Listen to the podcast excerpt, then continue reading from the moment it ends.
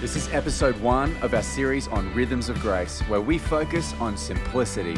If you'd like to connect with us, you can find us at gatewaybaptist.com.au. G'day, everyone. Great to be with you this morning. Great to uh, have you here in the room. Great to have you joining with us through Gateway Online this morning. Fantastic to be here as we kick off a brand new series today called Rhythms of Grace. And life is filled with rhythms, isn't it? In the morning, the sun rises and the, the world wakes up. There's a bustle of activity, of energy, and life. And then it just continues through the day as the, as the sun arcs its way through the sky until it reaches beyond the horizon. And the world begins to shift to quietness, to rest, and to regeneration. And that happens day after day. And the days turn into weeks, and the weeks turn into months, and the months into seasons.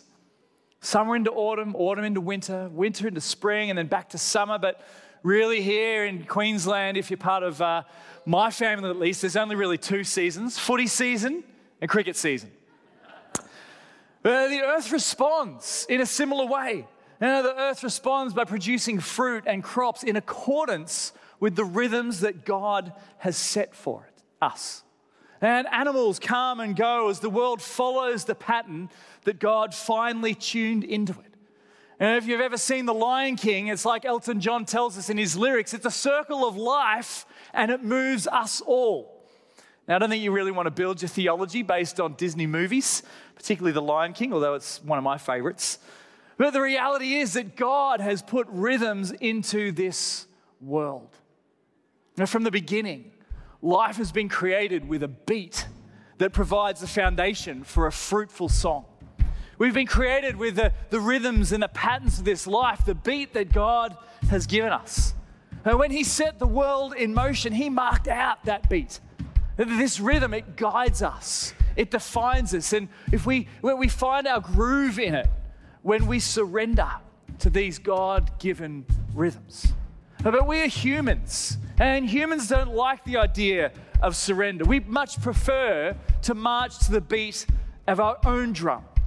And we get determined to, to actually go our own way, to, to forge our own path, to make our own beat up. But we don't like to be tamed, so we make up our own rhythm. And we live in this mantra of go your own way, do your own thing. But without God's understanding of the natural rhythms of creation, we get thrown off kilter. Our rhythms are offbeat, they're syncopated, and they clash with the God designed rhythms that we were created for. At other times, we're simply swept up in the, the current of our modern world. But we get hurried, we get distracted, and with our world's focus on progress and urgency and always being on, we find ourselves pressured to operate at a much more hurried rhythm than the God ordained beat. And we don't reflect on the rhythms that God calls us to. And if we don't slow down, the, the, these rhythms of the world can have a damaging impact on our well being. When we're not surrendered to the rhythms that God has made for us, we move away from the plan and the purpose that our hearts were created for. When we allow these other rhythms, these rhythms of the world, these rhythms that we only we create on our own, if they are the ones that control and guide us, our hearts and lives move away from who and where God wants us to be. And we experience worry, stress, anxiety, and fear. But Jesus calls us back to himself. In the midst of this fast paced world, Jesus reminds us to surrender to the rhythms that God has created us for. Jesus invites us into a radical way of living, a countercultural life that marches to his beat and not our own. And it's not the way that the world walks. In fact, it takes courage and faith to walk it. And even though we might be surrounded by the pressures and challenges of this modern world, Jesus invites us to surrender to his ways and his rhythms, to follow his example of living a life according to God's rhythm. Listen to what Jesus says in Matthew chapter 11. We're going to read this from the message translation this morning. It's our verse for the series. Jesus says, Are you tired? Are you worn out? Are you burned out on religion? Come to me. Come get away with me and you'll recover your life. I'll show you how to take a real rest. Walk with me and work with me. Watch how I do it. Learn the unforced rhythms of grace. I won't lay anything heavy or ill fitting on you. Keep company with me, and you'll learn to live freely and lightly. Jesus says, Walk with me, work with me, learn the unforced rhythms of His grace. Discover the beat that you were designed to follow. Surrender yourself to God's good plan and learn to live freely and lightly in Him. Hey, why don't we thank Joel Eames this morning? Thanks, Jolly. So, over the next five weeks, we're going to explore some of these rhythms of grace that Jesus calls us to. We'll discover through the life and teaching of Jesus how to enter his invitation to shape our lives around these rhythms. You may have heard these rhythms described as spiritual disciplines or a rule of life uh, which sounds something like monks hidden away in monasteries do. But the reality is, we all live by a rule of life. We might never actually fully articulate it, but it's there in our background. And so, this series is an opportunity to reflect on that rule of life, reflect and practice those spiritual disciplines. I don't really love the term spiritual disciplines, it sounds really hard. And oh, I prefer to call these spiritual practices because we're continually practicing them and getting better at them to learn the unforced rhythm of God's grace. Pastor and author Adele Calhoun challenges us to some gospel inspired intent around building spiritual practices and rhythms of life. She says, A rule of life offers unique and regular rhythms that free and open each person to the will and presence of Christ. The spiritual practices of a rule provide a way to partner with the Holy Spirit for personal transformation. I believe that God wants to do a transformative work within us over these next five weeks. As we explore some really practical and pragmatic ways, a range of spiritual practices, I believe God is going to use them to draw us closer to Jesus. And They're going to help us develop a greater awareness of His presence and they're going to shape us to become more like Christ. And I actually think the rhythm of these school holidays gives us an opportunity to do something a bit different. I think this rhythm is going to be a blessing. My prayer is it will put some of these spiritual practices in action over the next few weeks. Even a bunch of you youth who are here, uh, your high schoolers who normally be up at YC, encourage you to listen today, take hold of some of these practices, and then develop them into your life over the next few weeks. I want to encourage you also, if you're part of a life group, uh, to grab one of the life group booklets on your way out. And even if you're not part of that life, life group yet, pick up one of those booklets because there's some fantastic resources, some great reflection questions to help you on this journey. I want to encourage you to share your experiences and your learnings with others as you go on this journey of learning God's unforced rhythms of grace.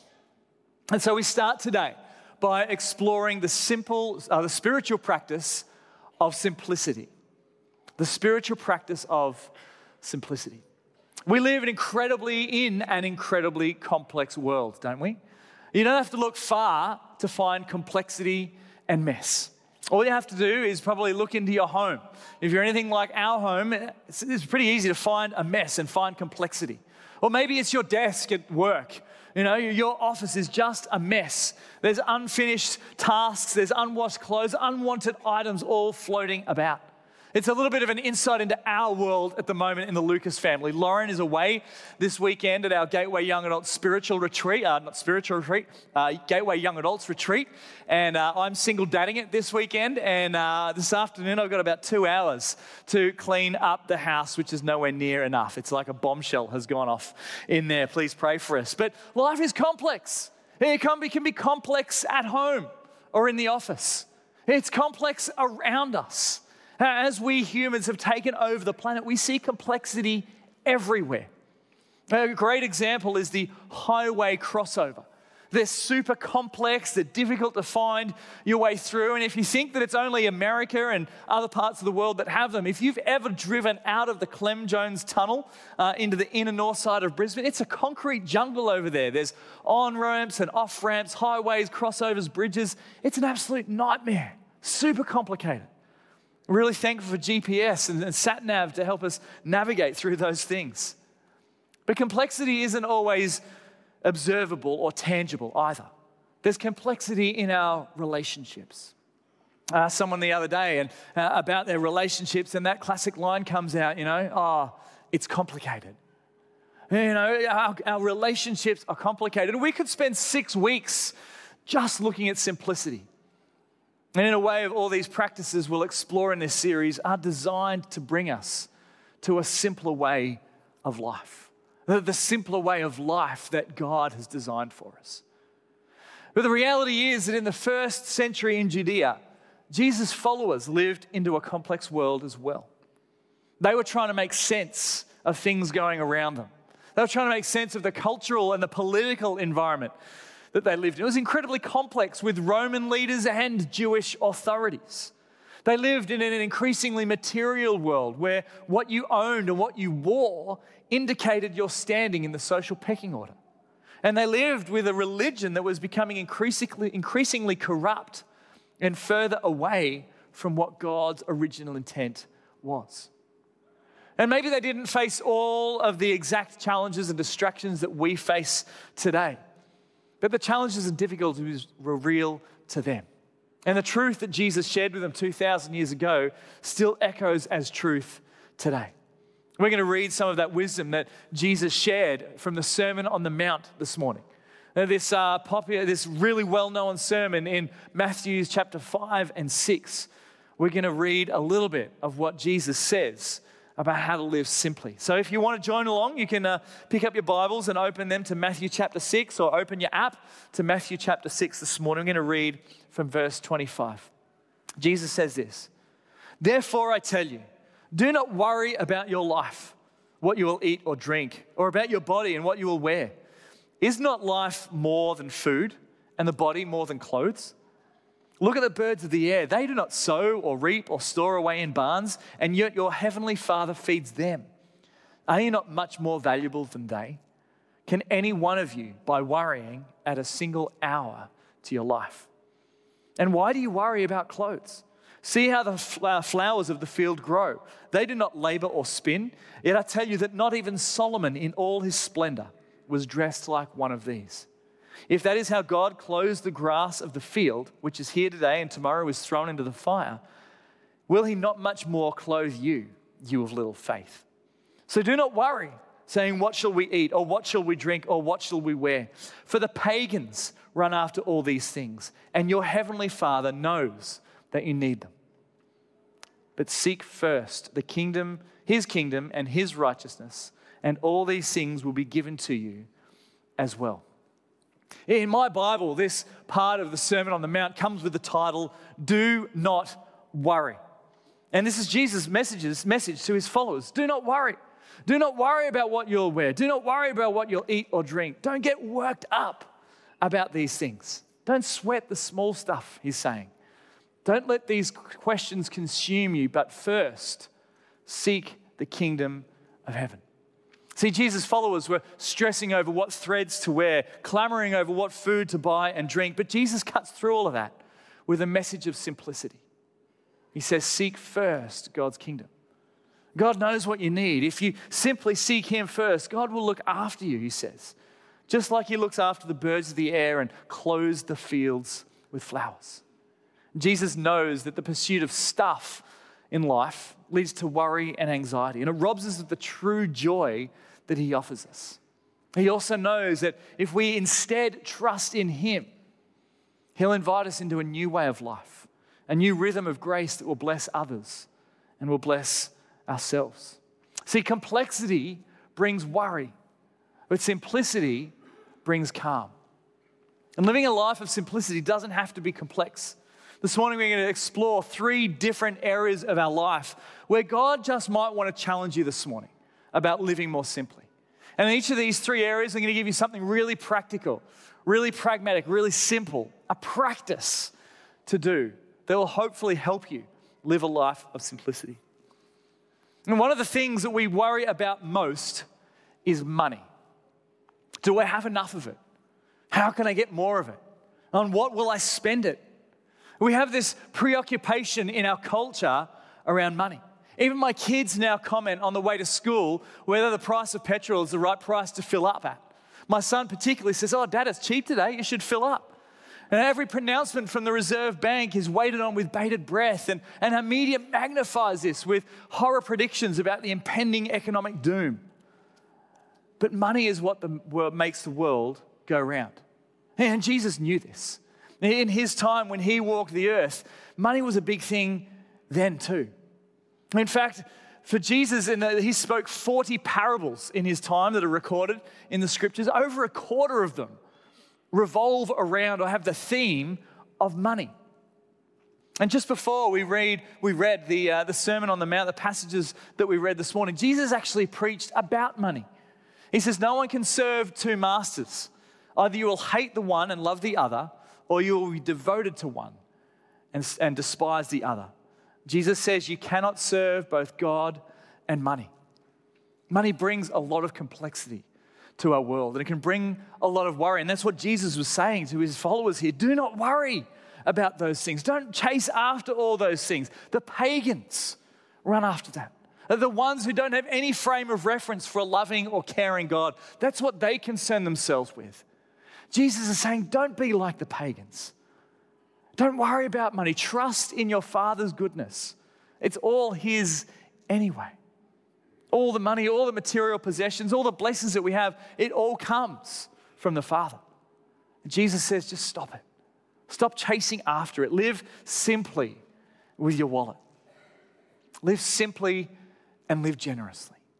I want to ask you a rhetorical question this morning. You don't have to put your hand up or anything, but I want to ask you do you know where your money goes? The paycheck that you get each fortnight, the, the income that you draw from your business, the payments you might get from the government, what happens to it? Does it get spent? Does it get saved? Uh, it's an illuminating exercise to actually go through your accounts and figure out where your money goes. But if you were to do that, what would you discover about your generosity? Do you live generously? See, one of the ways that we can make sure that money doesn't become our God one of the key ways we can live simply with our wallets is to be generous with what He gives us. The church gets a bit of a bad rap in our culture sometimes because of this, uh, this concept of the tithe. You know, this teaching, which is out of the, uh, out of the Bible, out of ancient history, that we are to give 10% of our income to God. And this practice actually stretches all the way back to Abraham. And there are examples of the tithe all throughout Scripture. It's one of the things that God commands his people to do. But if we reduce being generous just to giving 10%, we rob ourselves of the biblical mandate to generosity. Now, there's a barely mentioned law found in the book of Leviticus. And Leviticus is a book full of laws for God's people. These laws were handed down to God's people thousands of years ago. And while we now live in the grace of Jesus' new covenant, there are some fascinating laws that give us insight into God's heart, like this one in Leviticus chapter 19.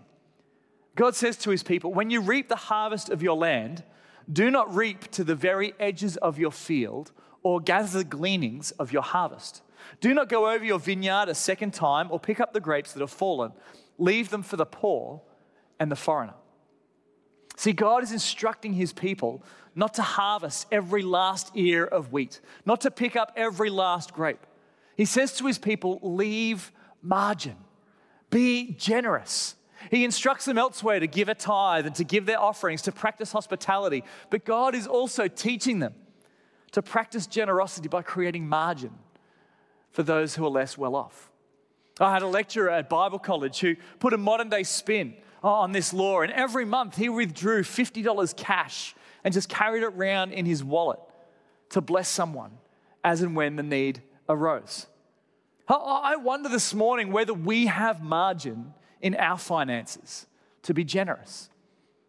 Between you and me, I actually think it's pretty easy to find margins to be generous, even when we think we might not have it. This morning, I want to give you a, a, practical challenge in each of these areas. And today, I want you to do something practical to see where your margin is going. I want to challenge you to go home after church today and have a look, review all the subscriptions that you have, and see where your money is going, just automatically being sucked out of your account every month. Have a look at the things that you subscribe to. Maybe you subscribe to things monthly like Netflix or Kayo or Disney. Maybe you've got a, gym subscription or a, some sort of food subscription, a health subscription, and an app subscription. Identify all your subscriptions and then ask yourself do I really need them all?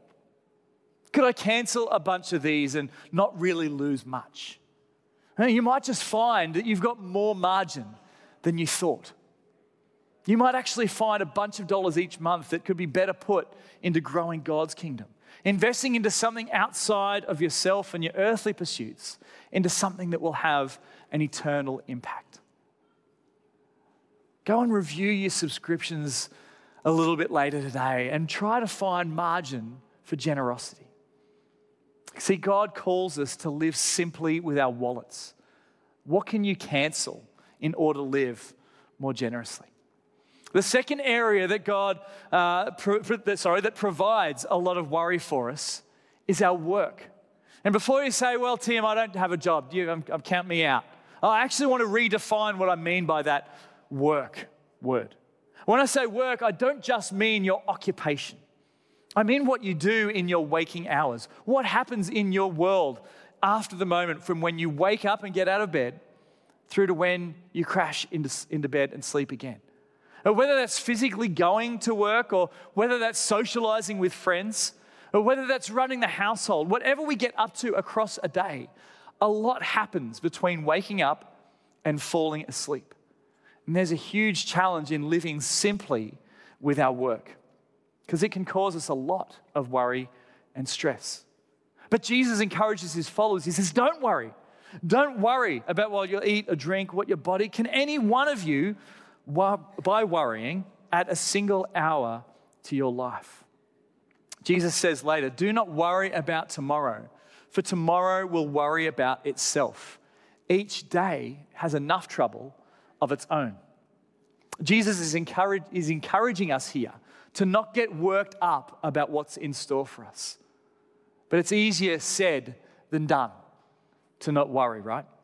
Worry and anxiety is almost at pandemic levels in our society. And getting wrapped up with worry and stress can be incredibly crippling.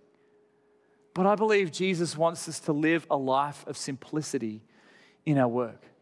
And the key to doing that is to find a clear focus. A clear focus uh, guides our decisions. A clear focus helps us not to worry. A clear focus helps us to make life simpler. And Jesus actually shows us how to do this in Mark chapter 1. See, his disciples find him after a big day of ministry.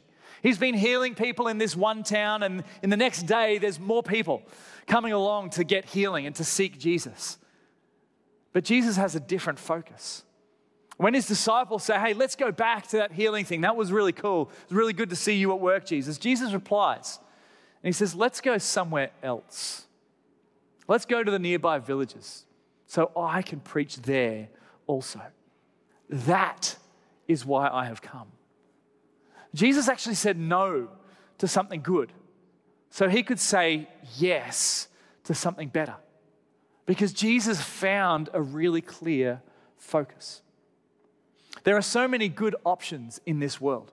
So many great things that we can do, so many awesome things that we get wrapped up in. But if we're not wise about what we say yes to, we'll end up with an incredibly complex life. We'll let worry and anxiety take over and we'll lose out on the really important things that God is calling us to. And we have to learn to say no to some of the good things so that we can say yes to some of the God things. And Jesus was singularly focused on one simple task let us go somewhere else so I can preach. That is why I have come. So here's a practical challenge for living with simplicity in our work. I want to challenge you at the start of each and every day, ask yourself what are the big three things that need to get accomplished today? What are the three most important things that need to get done? There may be a million things that you think might need to happen. Maybe there's a bunch of things that are in competition for your attention. But what are the three most important priorities today? This is something that I try to do every day. I sit down, I look at my calendar, I think and pray about what's coming up, and I identify my big three, my top three for the day. And this gives me focus, it gives me clarity. And sure, I might end up doing a whole lot more than just three things. But I keep asking myself, what are the three things that if I just do them, I'll feel like I'm moving the needle? This is a really helpful rhythm to get into. Uh, asking yourself, what are my big three, and simplifying what your focus is for the day. And this practice is helpful regardless of how much you've got on in your life. Maybe you've got a crazy busy work, you know, your job, your occupation. There's a lot going on. That practice of identifying the top three things will help you clarify your day. I've got to make that phone call. I've got to transport the kids over there. I've got to buy that gift. Life can be crazy busy, but narrowing it down to three can help give you focus and a sense of achievement once you tick those things off your list. Or if life's a little slower, identifying three things to do can actually give you motivation.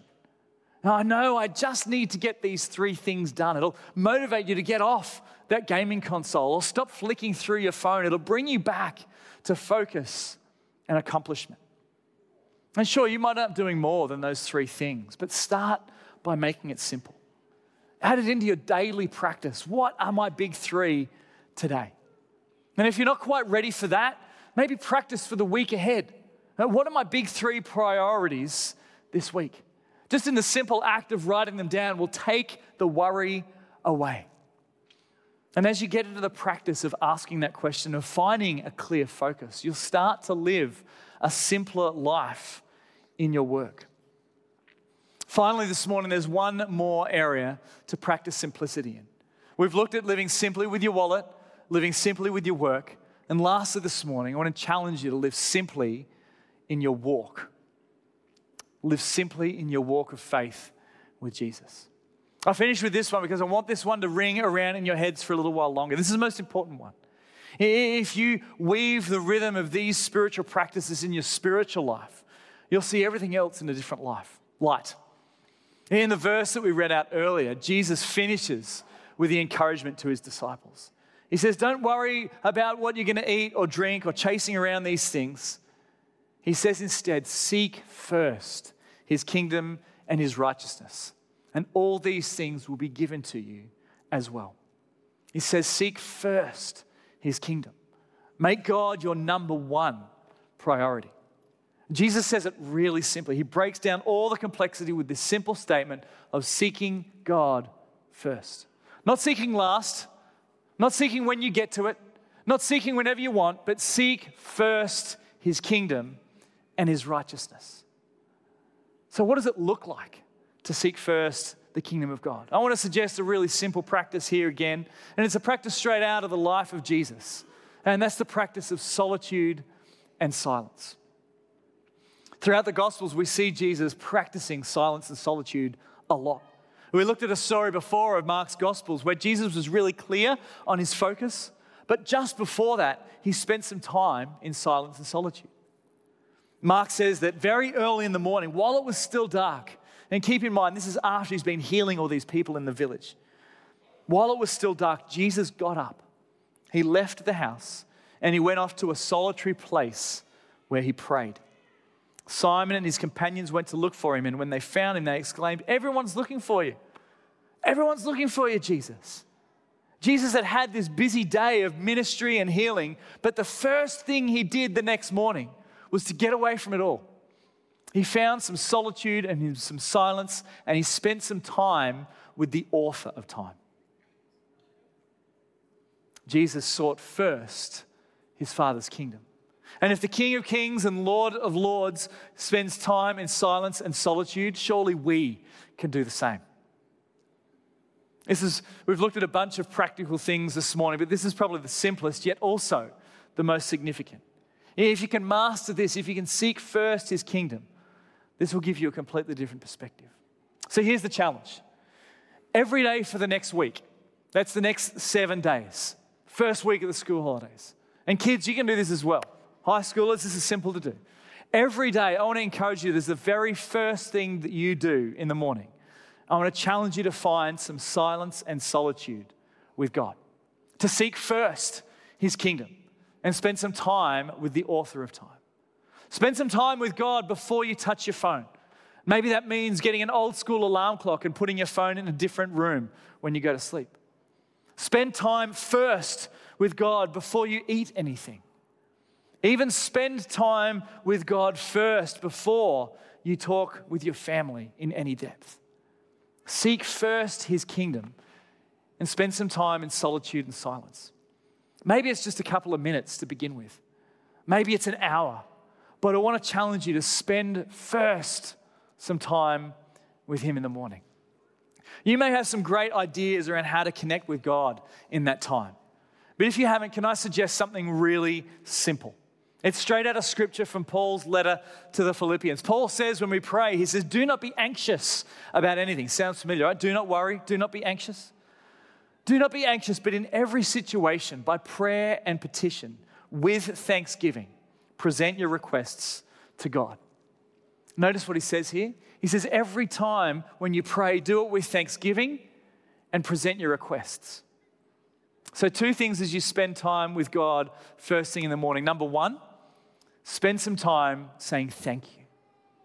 Thank you, Jesus, for maybe that thing that happened yesterday. Thank you, Jesus, for your mercies of a new day. Thank you, Jesus, for who you are. Just spend some time saying thank you. And then, number two, pray your pleas. Bring your requests to Jesus. Jesus, would you please help me with that task today? Jesus, would you please give me patience with my spouse or my kids today? Jesus, would you give me your wisdom for the big decisions that I need to make today? It's pretty simple. Just pray your thank yous and your pleas. You may have other ways to spend time with the author of time, but if you're out of rhythm, find some silence and solitude every day this week and talk to Jesus about those two things. Thank you and please. We're going to be spending some time over the next few weeks looking at other spiritual practices like prayer and reading your Bible and singing and all that sort of stuff. But I want to encourage you this week to seek first his kingdom. And a little bit of a bonus. We, we've been blessed, uh, sadly, I suppose, uh, for the holiday this week, but we've been blessed in these school holidays to have two holidays. A day remembering for remembrance for the Queen this coming Thursday, and then an October 4, a Queen's birthday holiday. I want to challenge you if you've heard all this stuff today and you go, oh man, I'm already doing all that. I'm ticking all those boxes. I'm doing well. Where's the challenge in all of this? I want to challenge you to give up one of those days and spend it in silence and solitude on a spiritual retreat with God. That's a big challenge. I know that not everybody's going to take that challenge. But it's a, it's a good opportunity because there's two different holidays. If you're a, a married couple, you know, the, one, of them, one of you can take the kids one day uh, whilst the other goes on the spiritual retreat, and then you can swap. Or if you're single, you can take two spiritual retreat days. But in my own life, over the last few years, I've tried really hard to have a spiritual retreat day every quarter. And it's been one of the most significant things that has helped me stay sane, stay connected with God, and stay in the long run in ministry. A spiritual retreat day doesn't have to be difficult, doesn't have to be complex.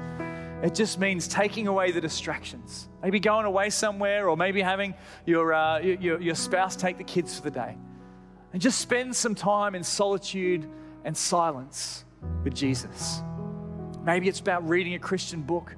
Maybe it's about going on a big, long prayer walk.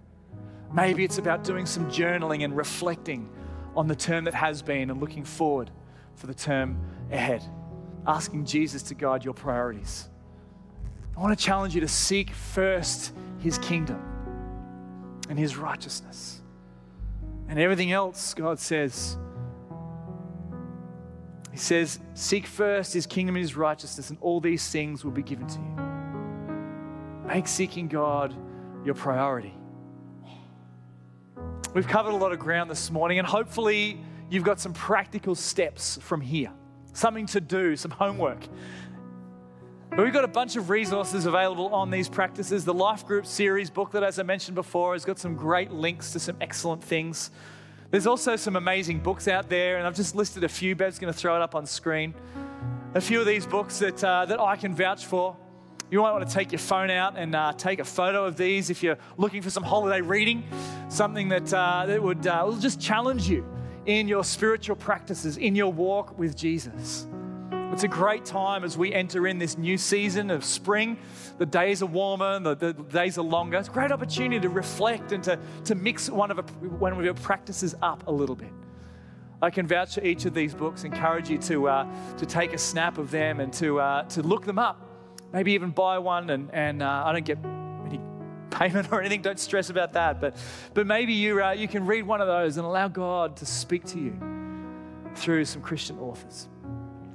But this morning, I hope that you hear that Jesus invites you into a life of simplicity. He invites you into a, a, a world, He invites you into a rhythm of grace. A, a life that is not about worry and anxiety, but instead, a life that is about seeking first His kingdom and His righteousness. I want to encourage you to look to Jesus, the one who gave up His life for us the one who took our sins on the cross, who surrendered himself to die a painful death. In so doing, taking on the sins of the world, so that those who trust in him could be welcomed in to an eternal family. In a complex world where it is so easy, so tempting to worry, Jesus calls us to simply come. Come to the foot of the cross. Let our anxieties, let our worries go, and instead seek Him first. We can only do that by surrendering to Him. In life, we hold on so tightly to those things that we want to control. We hold on so tightly to our wallets. We hold on so tightly to our work. We even hold on so tightly to our time that we can't hand it over to Jesus without surrendering. And so this morning, as we conclude, I want to create a moment in this space, joining us online. Create a space just to surrender to Jesus, just to come to the foot of the cross and to lay your life down. Cast your worries and your cares on Him. And as you leave those things you hold on so tightly to at the foot of the cross, just allow Jesus to replace that with his unforced rhythms of grace. Walk and work with him, and you'll discover walking in freedom and in light. I want to invite us all to stand right now. We're going to sing this song as a, as a prayer. It's a song that was written over 120 odd years ago. It's a song that simply is a prayer of surrender just saying to Jesus, I surrender all. And this morning, I want to invite you just to respond in your own way. Maybe as we sing this song, you, uh, you need to just hold your hands out figuratively and let go of the thing that you hold on so tightly to. Maybe this morning, you actually need to bow a knee and kneel at the cross and say, Jesus, I just give it all to you. Or maybe you just want to lift your hands in praise, saying, Lord, I abandon it all to you. Whether you're here in the room or joining us in line online, I encourage you in this moment to surrender all to Jesus. Come to the foot of the cross. Seek first his righteousness.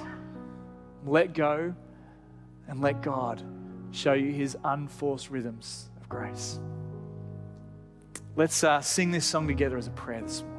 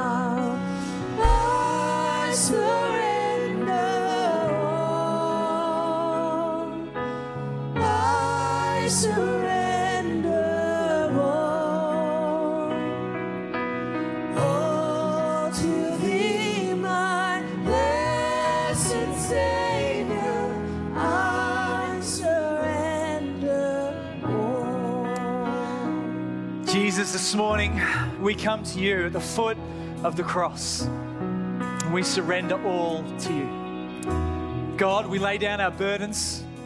We lay down our worries. We lay down the things that we've been holding on so tightly to. And we say, Jesus, would you take them from us? God, would you help us not to worry, not to go chasing after the things of this world, but instead to seek first your kingdom.